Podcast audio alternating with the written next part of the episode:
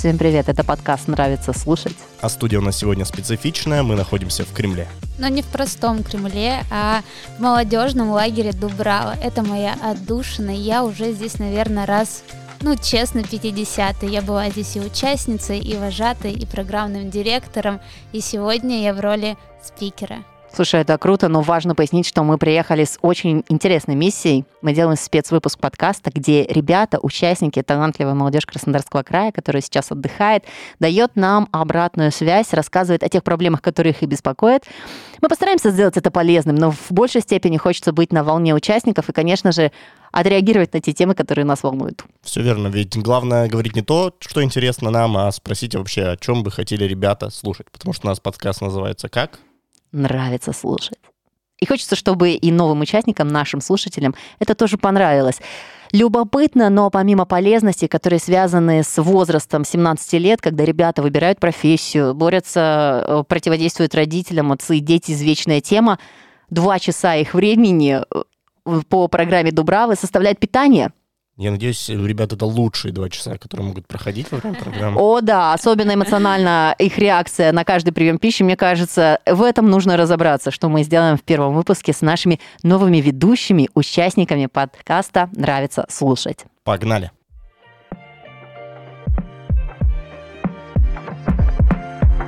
Ну, а у нас первые гости в нашей студии. Привет, ребята, представьтесь. Я Дима. А я Ангелина. Ангелина и Дима, ну мы сегодня с вами поговорим про еду. У вас пять приемов пищи, я помню. А, эту прекрасную еду, прекрасную тетю Аллу. Это вообще божественная женщина, которая готовит здесь очень вкусно. Но есть, конечно же, моя любимая рыба, скумбрия. Это прекрасная, просто м-м, идешь и пахнет на всю Дубраву. Но есть и что можно запомнить на самом деле и потом рассказывать об этом всем своим друзьям. Ну, рассказывайте вы, как вам очень вкусно. Столовая просто бомба.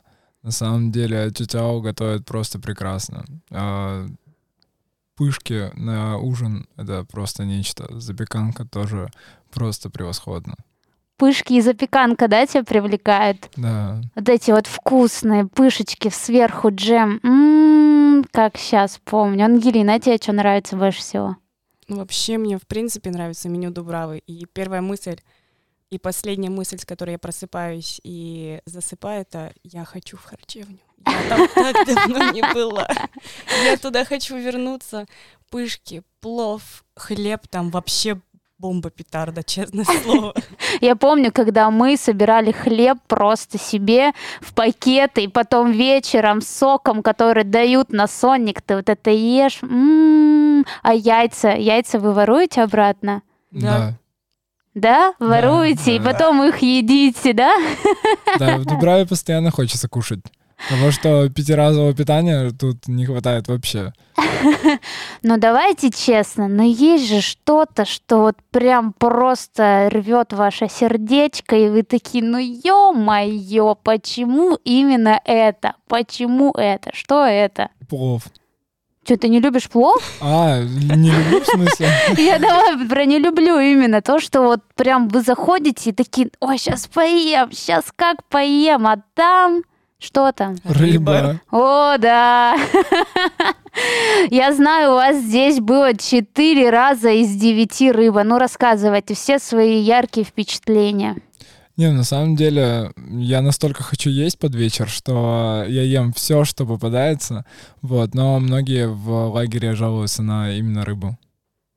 Ангелина, ты? Ну, вообще, в первые дни рыба вкусная. Вчера была как-то не очень. И капусты мало дали. Рыба в три раза больше, чем капусты. Как бы капустку съела, а рыбка еще осталась, а уже не с чем есть. Ну ладно, я пойду, а там, может, кому-то кто-то съест. Хорошо, а что еще? Ну вот, может, еще какие-то есть такие не очень, что запомнилось?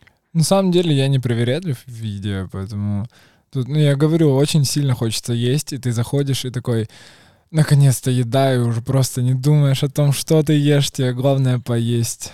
Каждый раз, когда я выхожу из харчевни, я уже хочу туда вернуться, потому что ну, есть хочется. Вроде бы как бы дают вроде достаточно, много, вкусненько, но так хочется есть. Вот через полчаса мы уже с девочками в комнате лежим, смотрим друг, друг на дружку и ты, то, ты тоже об этом подумала? Да. Почему мы не взяли хлеб из столовой? Слушайте, а расскажите, вы же еще с собой привозите дошики.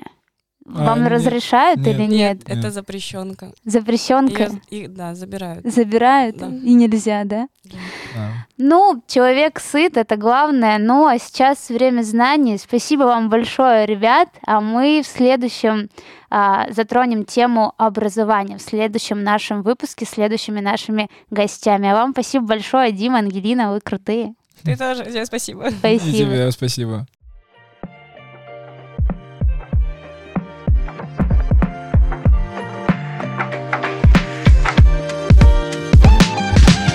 Ну и мы продолжаем. Если наша еда не так сильно может повлиять на результаты в жизни, то вот баллы по экзаменам точно смогут оказать на это влияние. И у нас в студии два новых гостя. Представьтесь. Я Настя, и я уже сдавала ОГЭ, и сейчас в данный момент я готовлюсь к сдаче ЕГЭ.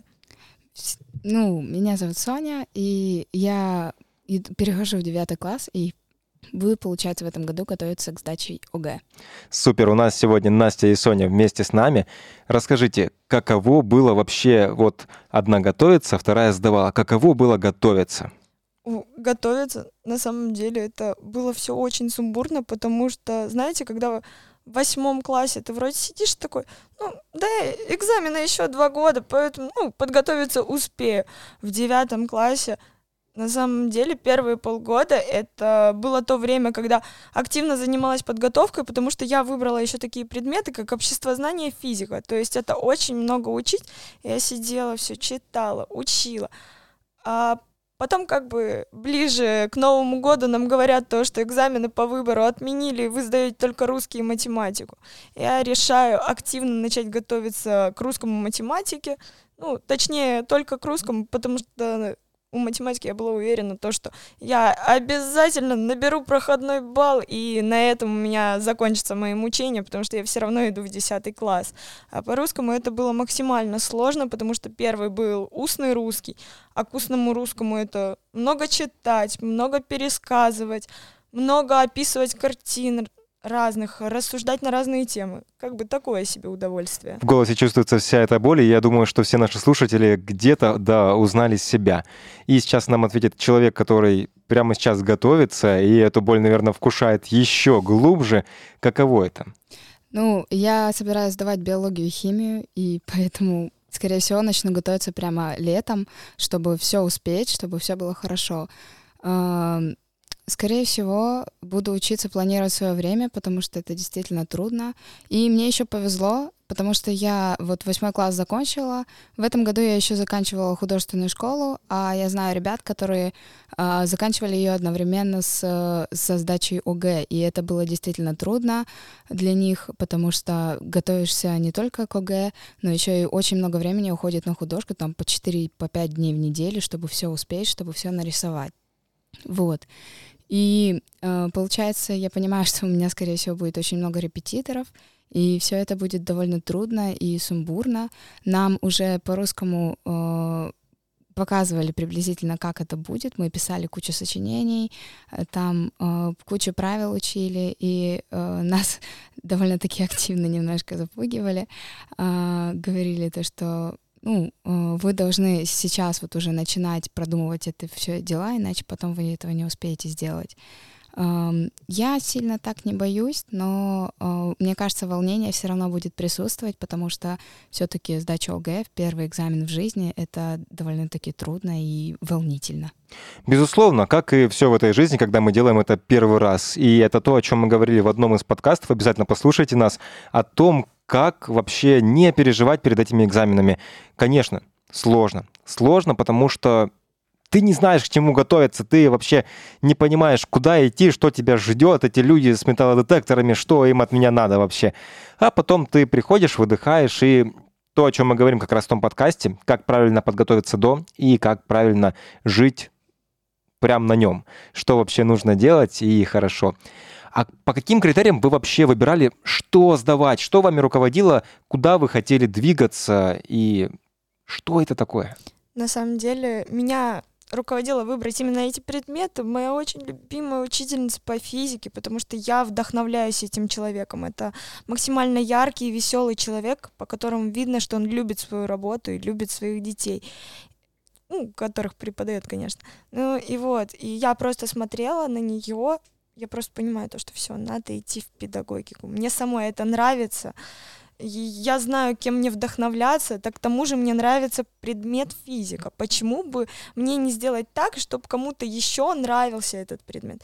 Поэтому я в конце восьмого класса решила, что буду сдавать физику, чтобы это не стало, чтобы сколько бы нервов я не потратила, я обязательно буду ее сдавать, и ее по-любому сдам, даже если в итоге в будущем поступлю куда-нибудь в другое место, не связанное с ней вообще. И это очень интересный подход, потому что многие выбирают, куда им двигаться, в основном за человека. А как у тебя было, Соня? Э, так совпало то, что я тоже пойду в педагогику, естественно, биология и химия.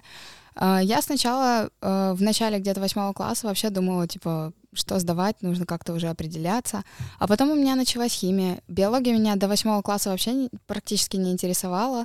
Э, просто, ну, учила и учила этот предмет. А, а вот в этом году у нас началось изучение человека и изучение костей человека, изучение а, каких-то вот а, биологических процессов. Это меня прям сильно завлекло. Я даже вставала в 4 часа утра, чтобы успеть ко всему подготовиться, когда у меня была биология и химия. Химия вообще очень интересный предмет. А, почему именно педагогика? Потому что я а, мне нравится работать э, с другими ребятами, нравится объяснять. Я стараюсь сделать это максимально просто, максимально интересно. Какие-то интересные факты разыскиваю специально в интернете, чтобы потом э, заинтересовать человека вот этим вот предметом. У нас в, э, в школе очень классные учителя, особенно по биологии, и это все проходит очень интересно. Ну, к тому же я хочу себе попробовать немножко фотографии. Это э, ну, другое направление, но мне э, очень нравится фотографировать, э, и я, возможно, даже совмещать это буду. То есть у меня два направления, которые мне интересны, и я сделаю все, чтобы добиться в них э, высот, высот каких-нибудь определенных. Как у нас сегодня круто подобрались два человека, которые хотят идти в педагогику, и на самом деле это тоже когда-то была сфера моих интересов, со временем перешедшая в психологию, и тоже так интересно случалось. Очень понимаю, о чем вы говорите, и как. Девочки, спасибо вам. Вообще об ОГЭ говорить в летнем лагере, мне кажется, это прям жесть, как будто тебе обухом топора по голове ударили. Вот. Ну, а в следующем мы поговорим об отношениях. А вот с кем и как, вы поймете дальше.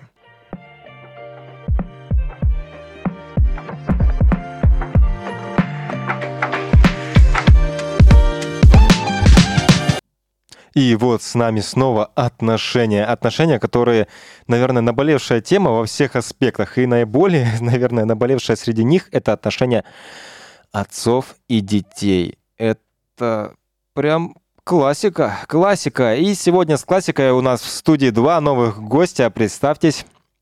Привет, меня зовут Юлия. Меня зовут Илья. Юлия и Илья. Прекрасные имена, прекрасных наших гостей. Мы на общей встрече с ними уже поговорили и с остальными ребятами.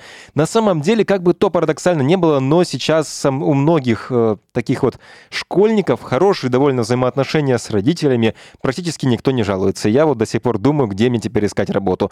Но все-таки, если мы будем об этом говорить, расскажите, как у вас это происходит? Что вообще говорят ваши родители? Вот мы говорили уже об экзаменах. Что они вообще говорят об обучении? Решений, куда вам идти, советуют ли вам или, может быть, настаивают? Ну, на самом деле сложный вопрос, потому что у моей мамы и у папы мнения на эту тему разнятся очень. А, они оба считают, что я должна делать то, что захочу, но при этом все равно важна корочка. Ну, то есть, если хочешь, иди, конечно, художника, но все-таки, может, что-то посерьезнее выберешь, может, перегоришь, может, это не то, что тебе надо на самом деле. Иллюзия выбора и манипуляции, прекрасно. Ну да, получается так. А мне наоборот, родители э, говорят, иди куда хочешь. Точнее, не наоборот, а как э, сказала Юля. Вот, и дают полный на это выбор. То есть, если я там захочу поменять, э, захочу пойти на одну работу, потом на вторую, они все разрешают. Главное, чтобы я где-то нашел свое место в жизни, и мне они в этом помогают. Блин, это круто. Вот то, о чем мы говорили. Я теперь не знаю, где мне работать. А какие есть вот у вас такие проблемки, да? Где родители, может быть, противоречат, может быть, не поддержат, может быть, еще что-то? Где вы с этим сталкиваетесь? Ну, противоречие, наверное, в том, что говорят, вроде как делай, что хочешь, а ты занимаешься тем, что хочешь, а потом приходят и говорят, так ты же ничего не делаешь. Ну, типа, рисование это не, не такое прям дело-дело. Ну, то есть они прям это не считают, да, тем, с чем это можно связать жизнь. Ну, мама считает, она сама художник, а папа так скептически довольно относится к этому. При этом говоря, да, конечно, круто, но может что-то еще так, какие-то еще варианты, может, поинтереснее. Экзорцизм, например. Ну да, да, такое. Хороший вариант. А у тебя как? А, меня с детства водили по всяким кружкам, шахматы, робототехника, чтобы я нашел место свое в жизни. Поэтому с этим у меня пока проблем нет. Я и читаю, и а, достаточно много чего знаю, чтобы дальше идти в жизнь. Поэтому заранее уже знаю, куда я пойду. Родители меня в этом поддерживают. Я хотел пойти на программиста, они мне купили хорошую аппаратуру для этого, программы я сам скачивал, они мне репетиторов давали, поэтому у меня все с этим прямо тип-топ. Это круто. Это прям круто, когда родители тебя поддерживают, когда тебе родители дают такое подспорье и помогают двигаться вперед. Не всегда, к сожалению, так происходит. Иногда родители нам говорят, куда прям лучше пойти, что нам лучше поделать. И в таких случаях, как мы советуем, нужно, конечно, находить общий язык. И радует, что у вас э, есть этот определенный общий язык. Но э, вот как бы скажите мне, а как вообще меняется э, ваша динамика в зависимости от того, вот вам было, скажем, 10 лет, и как вы шли дальше? Родители стали вам друзьями, например, или вот они остались в таких вот позициях, когда они полностью над вами? Ну, это очень сложный вопрос, потому что это происходит максимально на рандом каждый раз. С одной стороны, кажется, что да, вроде как друзья, а с другой стороны потом говорят, ну, я же мама, поэтому надо вот так вот делать. Я же лучше знаю, я же взрослый, надо вот, вот так вот делать. А потом говорят, да мы же друзья, ну что? И поэтому иногда довольно-таки сложно самому границы поставить и понять, как к тебе относятся. Очень интересно. Я полностью согласен, родители, родители также это делают, но э, при этом мы с ними можем поговорить на разные темы. Никто никого не стесняется. У нас прям дружеские-дружеские крепкие отношения. И, в принципе, я рад, что так все получается. Э, всем такого желаю, поэтому... В общем, находите из... язык со своими родителями, чтобы у вас все было хорошо по жизни. И это была такая очень позитивная часть подкаста. К сожалению, тема отношений с родителями даже не для одного подкаста и не на один час. Это то, о чем стоит говорить и нужно говорить и родителям, и детям. И меня радует, что родители наших гостей сегодня так стараются, находят общий язык и поддерживают их во всем. Ну, в общем-то, ребятам спасибо, и мы едем дальше. Спасибо вам тоже. Спасибо.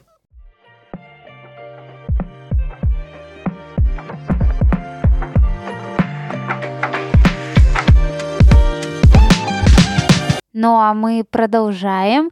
И сейчас мы будем говорить еще про одни отношения, но это уже, я так думаю, тоже не очень простые отношения, отношения в плане дружбы, а может быть даже и любви. И с нами новые гости, представьтесь. Меня зовут София. Э, меня зовут Антон. Супер. Софья и Антон, расскажите, у вас есть вообще друзья, лучшие друзья? Есть ли такое понимание у вас, как лучший друг? Да, у меня есть друзья, но я не могу сказать, что их достаточно много. У меня очень много приятелей, но именно близких друзей я стараюсь не то чтобы выделять, но их надо чувствовать, их надо понимать и выбирать душой. И поэтому у меня, наверное, есть один самый лучший друг, а вернее подруга, но здесь уже не важен гендер, просто главное, что это хороший человек. И у меня очень много знакомых, просто потому что я общительный человек, но я не стремлюсь дружить с каждым. Э, у меня так же, как у Сони, очень много знакомых, потому что я люблю общаться с новыми людьми. Но друзей у меня также не так уж и много. Всего человек 15, наверное, прям хороших друзей. Это очень много для меня, потому что у меня, наверное, два или три настоящих друга. Блин, вот я, когда была в вашем возрасте, у меня все были друзьями. Я такая, все мои друзья. И я никогда вот не, не разделяла это. Я только сейчас там пришла к осознанию, что есть знакомые, есть приятели, а есть там один-два моих близких друга, которые реально мои друзья. А вот я реально, у меня все да были друзья. Это очень круто, что вы уже подходите так так осмысленно к этому. А ты говоришь то, что гендер не важен. На самом деле женская дружба, она вот существует, как ты думаешь? Ну, дружба — это такое понятие, неважно, с мальчиком или с девочком, она просто существует, и если это настоящая искренняя дружба, то здесь не будет ни зависти, ни какой-то там подлости, тебе никто не будет оказывать, и неважно, это девочка, мальчик, поэтому я думаю, что существует. А ты как считаешь? Э, Ну, я считаю, что, ну, а, гендер не важен. Главное, вот друг, если хороший, неважно, девочка, па- парень, единорог. Хорошо, что вы просто общаетесь, э, но можете общаться на равные темы, как на мужские темы, там, футбол, гаражи, вот это вот всё. так и на женские, там, куклы и так далее. Поэтому, Расскажи, у тебя больше мальчиков друзей или девочек? конечно, мальчиков. Конечно, мальчиков. Про мужицкие, значит, темы разговариваете. Да. Нормально. Хорошо. Ну, про друзей мы поняли. Давайте теперь поговорим про отношения. Ну вот, есть ли у вас что-то такое в жизни? И вот в вашем... Сколько вам лет? Мне 16. Ага. А мне 15 годиков. 15 годиков, как классно. Какой Ладно контраст, мне. да? Типа 15 годиков и 16. Ну, это, знаете, девочки, э, типа, растут э, старше, чем мальчики. Ну, понятно. Ну, расскажите, есть у вас сейчас парень, девушка, что-нибудь такое? Ну, не то чтобы парень, просто есть человек. э, я знаю, что он у меня есть, я у него есть, ну и мы вроде бы вместе. А это за пределами Дубравы? Да. Ага. А у Но у меня тоже нет ни девушки, ни парня. В смысле? Я не говорю, что у меня нет ни девушки, ни парня. Она говорит, у меня, ну, как бы не парень, но я понимаю, что у меня есть... Ну, у меня нет ни девушки, ни парня. Ну, я поняла, значит, у тебя есть какой-то близкий тебе человек, а у тебя никого нет. Да, я одинокий. Да, ищешь свою суженую? Нет, Не ищешь? Не надо тебе, да? не надо пока. Не надо пока. Пока про футбол будем говорить. Ну, на- молодец, правильно. А, а думаешь вообще там? Ну, Пока. вот мне интересно с вашей точки зрения, с э, молодой, ну, вот вы жениться, замуж выходить там хотите? Надо Ну да. это вообще? Да, я надо, считаю, да? надо. А во сколько лет? Хоть завтра. Хоть когда завтра? предложат, да, предложат. Ага, нормально. А ты как считаешь, во сколько надо жениться, э, жену свою найти? Ну, желательно после 18 лет, потому что, ну, завтра я не готов. Ну, ещё. понятно, ну, а вот может... В смысле ты не готов? Ну, так не готов. А что? Я уже готова. А я нет. Ладно, дом Смотри, она готова. на- Так вот, а что ты мне врешь, что не в Дубраве? А расскажите, а в Дубраве вы уже нашли там новых друзей, подруг или там как? Конечно, да, все очень дружелюбные, очень милые ребята, каждый готов с тобой пообщаться, тебя поддержать. Реально? Да, правда. А у тебя как? Конь- То же самое полностью. Неправда, он вчера на рефлексии говорил, что А вы в его, отряде, да? что его забулили, и это он просто кажется таким милым. Неправда, это ложь и провокация. Ну ладно. Все понятно, ладно. Ребята, ну блин, так откровенно, так круто. Спасибо вам большое. Просто вы очень-очень классные, такие современные. Очень рада общаться с молодежью нынешнего века. Спасибо вам большое. Ну, а мы ждем а, следующую нашу часть подкаста, а именно мы приглашаем в гости программного директора и узнаем, как вообще Дубрава изнутри, какие участники на самом деле, поэтому давайте послушаем ее.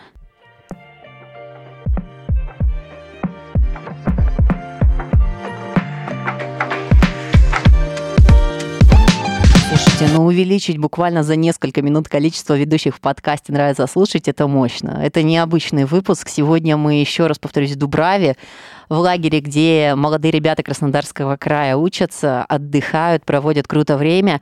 Нам искренне хотелось узнать то, о чем живут ребята. Мы не придумывали темы, мы отталкивались от их запросов, старались а, почувствовать, дать э, понять, что они услышаны и было интересно. Что это за ребята? Чуть-чуть больше о смене, на которую мы попали, хотелось бы узнать у человека, который сейчас у микрофона. Это программный директор Дубравы Оля. Оль, привет.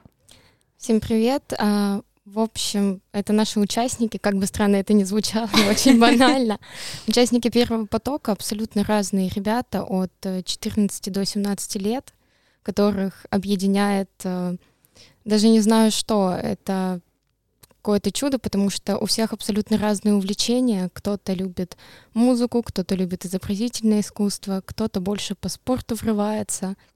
И все они собираются на одной площадке, Вот, и поэтому это... Но мы нашли вот точки такие вот. соприкосновения. Еда, отношения и экзамены. Это то, что будет топ-3 вообще любой темы, которую можно будет обсудить. По- Получается так. Оля, расскажи, пожалуйста, вообще я хочу чуть-чуть поправить, не Краснодарского края, а города Краснодара. Тут только краснодарские ребята, поэтому, когда они возвращаются, они точно могут увидеться э, Ну, в это городе вообще круто. Это прям точечно. Да, и они потом еще дружат веками, и годами э, на самом деле. Вот Как вы с Олей, да? мы с Олей очень давно на самом деле знакомы, даже работали вместе на одних проектах в Дубраве. Вот. И мне вот интересно, Оль, расскажи, пожалуйста, раньше было не такое поколение, не такое открытое, не такое эмоциональное, даже на примере, когда я работала с ребятами. И мне вот интересно, изменились ли ребята на самом деле. Вот я сейчас с ними общаюсь, и они такие открытые, все своей позиции, все умные, блин, такие вообще суперские. Я не знаю, очень круто восхищаюсь нынешней молодежью. А ты как, что, рас, что расскажешь? Да, на самом деле абсолютно изменились а, дети, если как бы можно так сказать, потому что здесь мы их называем участниками. Я помню себя, когда я была участницей, абсолютно другой человек, который э, просто ему говорят что-то делать, и он делает. Сам особо я не могу сказать, что я что-то творила. Сейчас ребята начинают э, предлагать больше своих идей, рассказывать о наболевшем, что им нравится. Я бы даже сказала, более взрослое поколение по сравнению э, тем прошлым, которое вот раньше ездила, если можно так сказать. Вот, поэтому абсолютно очень разные ребята, очень взрослые, очень осознанные и рассказывают не просто каким-то вот непонятным для нас языком, они говорят тут молодежным языком, который начинает э, набирать обороты, вот, и говорить о каких-то даже инсайтах тебе, и ты вот в свои там года сидишь, слушаешь их и понимаешь, блин, даже я этого, наверное, еще не знал, даже я, наверное, до этого еще не дошел, они уже это пережили как-то на своем опыте, это прям безумие.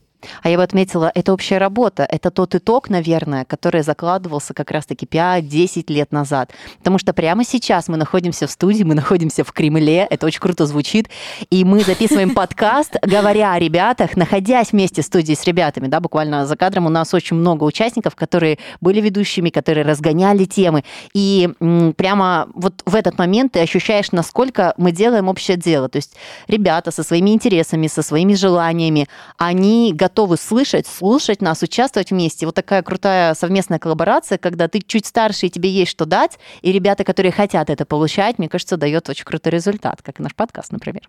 Сто процентов, потому что мне кажется, что и площадка Дубрава, она больше как э, наставническая здесь, потому что ребята все, ну вот программники, руководители, вожатые, не намного старше ребят-участников.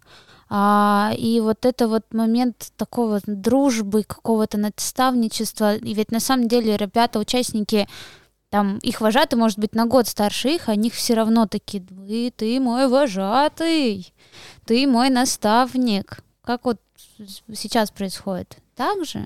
Ну, происходит абсолютно так же, но при этом у всех а, бывают проблемы, и они раскрываются в какой-то другой обстановке. Ребята выходят из зоны комфорта, когда приезжают сюда, потому что тут нет родителей, тут нет привычных друзей, нет привычных а, интернета того же самого. Вот, и тут раскрываются какие-то внутренние проблемы, то, что, возможно, сложно находиться в социуме, возможно, сложно контактировать, знакомиться с новыми людьми. И когда ребята приходят к нам с этими проблемами, мы уже разговариваем с ними не с позиции а, вожатый и участник, или программный директор и участник и так далее. Мы разговариваем как человек и человек. Вот, потому что мы тоже понимаем, что я помню себя в 14 лет, ребята другие помнят себя в таком же возрасте. И если бы, по крайней мере, вот мне сказали какие-то вот такие вот наставляющие вещи, а, когда я была участницей, то, возможно, мне было бы там легче как бы находиться, как, по крайней мере, здесь, и потом, приезжая в город, возможно, я бы не пережила какие-то там потрясения, которые бы не хотелось мне, возможно, пережить. Вот, поэтому мы разговариваем с ребятами наравне, потому что все-таки мы все люди, и у всех есть какие-то свои трудности, проблемы, и лучше решить их вместе, чем потом в одиночку, я не знаю, грустить, банально скажу. Это крутой фундамент. Э, на этом можно построить очень большое, весомое и значимое здание. И я бы хотела отметить, что это не просто лагерь Дубрава в лесу, это какой-то лагерь будущего. Будущего, которое нам необходимо. Без гаджетов. Переключаться и обучаться тем скиллам, которые буквально еще несколько лет вообще не представляли никаких сложностей. Это круто, это классно. Мы не запилили ни один сторис, мы не подписали ни одного участника на наши паблики, но зато мы завели дружеские отношения. И когда было общая лекция, не было ни одного человека, который сидел в телефоне. Это прям вау для современного времени. Это был интересный подкаст. Мы встретили много друзей, людей, с которыми хочется дружить, общаться дальше и создавать новые медиапродукты. Команда подкаста «Нравится слушать» открыта к этим возможностям и к новым участникам. На этом все. Всем пока. Пока! Уху! Всем пока, друзья!